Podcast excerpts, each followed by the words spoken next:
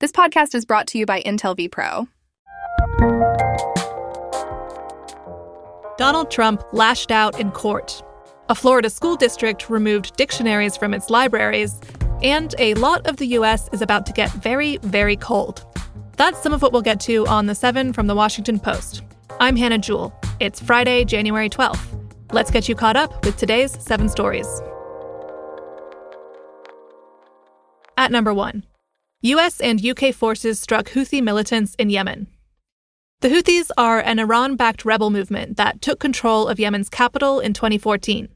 And since November last year, they've carried out at least 27 attacks on commercial vessels in the Red Sea in protest of Israel's war in Gaza. Senior U.S. officials have blamed Iran for fueling the crisis with their technological and intelligence support for the Houthis. Yesterday's strikes by U.S. and British forces were a dramatic escalation. They hit more than 60 targets in 16 locations in Yemen, according to a military official. President Biden said they were a necessary retaliation after the group ignored repeated warnings to stop attacking vessels, and a Houthi official warned of dire consequences in response to the strikes. Number two, Donald Trump's civil fraud trial in New York came to a close yesterday. Yesterday's court hearing was mostly routine, with lawyers from both sides offering their closing arguments. But at one point, Trump interrupted proceedings to attack the judge, the case, and New York Attorney General Letitia James, who filed the lawsuit. Since this case began, Trump has repeatedly accused James, who's a Democrat, of being biased against him. Yesterday, James spoke to the press outside the courthouse after the trial. The personal attacks really don't bother me. The fact is is that this trial has shown and we have produced evidence about the scope, the scale, the depth, the breadth of the illegality, the fraud that impersonally enriched Donald Trump and his family. Trump and his company are accused of exaggerating his net worth to get better terms from bankers and lenders. New York is seeking a $370 million fine. The judge said he hopes to issue his ruling by the end of this month.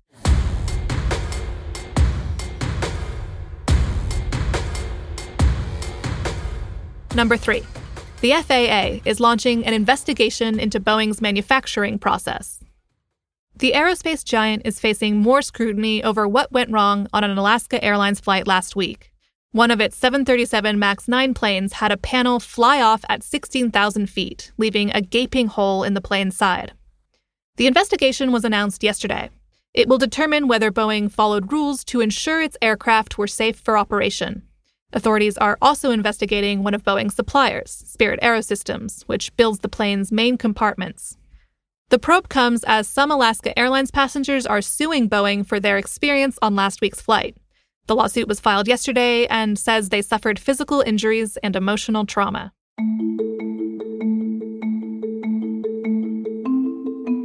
Number four, COVID killed nearly 10,000 people around the world last month. The World Health Organization shared coronavirus data this week from nearly 50 countries, mostly in the Americas and in Europe. The data suggests that holiday gatherings fueled transmission of the virus, leading to more deaths and a surge in hospital admissions. In the US, a new coronavirus variant called JN1 is sweeping the nation. But disease surveillance data has been dramatically scaled back since the pandemic, which makes it hard to know how this wave compares to previous ones. So, if you or people you spend time with are at risk for severe illness, experts say that now is a good time to take some extra precautions.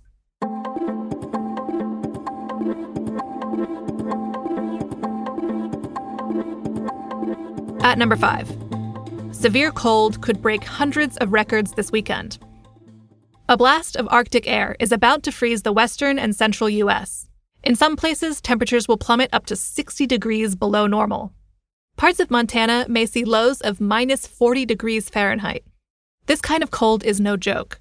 The National Weather Service warned that temperatures will be life threatening. And they'll make for some very frigid games in Saturday's NFL playoffs in Buffalo and Kansas City and a chilly first contest of the primaries at the Iowa caucuses on Monday.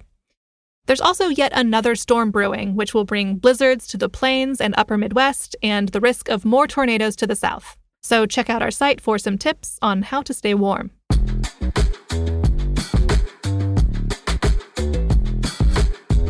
number six, a Florida school district removed 1,600 books from the school libraries last year, including dictionaries.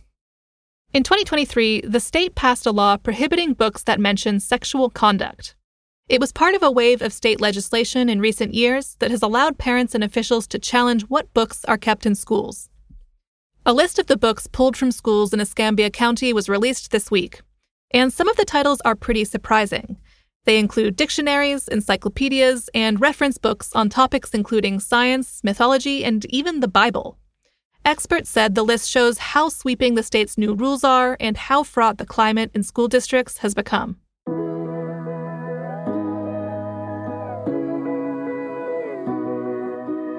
And at number seven, scientists found ancient pieces of fossilized skin from about 289 million years ago. They were found in a cave in Oklahoma. We don't know what prehistoric creature they belong to, but they have a pattern similar to crocodile skin. And paleontologists said yesterday that they're the oldest known pieces of preserved skin. They date back to the days when Earth was made up of one single supercontinent surrounded by ocean. The discovery allows scientists to better understand this ancient world. It could tell them more about how the ancestors of many of today's animals adapted to life on land, and maybe how they developed feathers and hair. You can see a picture of the skin at the link in our show notes. I promise it's only a little gross.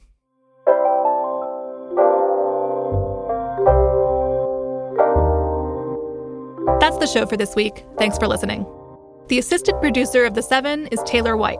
The staff writers are Jamie Ross and me, Hannah Jewell. John Taylor is our editor. Additional editing by Christina Quinn. Copy editing is by Francis Moody and Melissa Ngo. Mixing and sound design is by Jim Briggs and Justin Carish. Our theme music is by Edith Mudge. Our director of audio is Renita Jablonski. The podcast will be off for the holiday on Monday, but check your inbox for the newsletter version of The Seven. You can find a link to that in our show notes. And we'll see you back here on Tuesday. I'm Hannah Jewell. Thanks for listening and have a great weekend.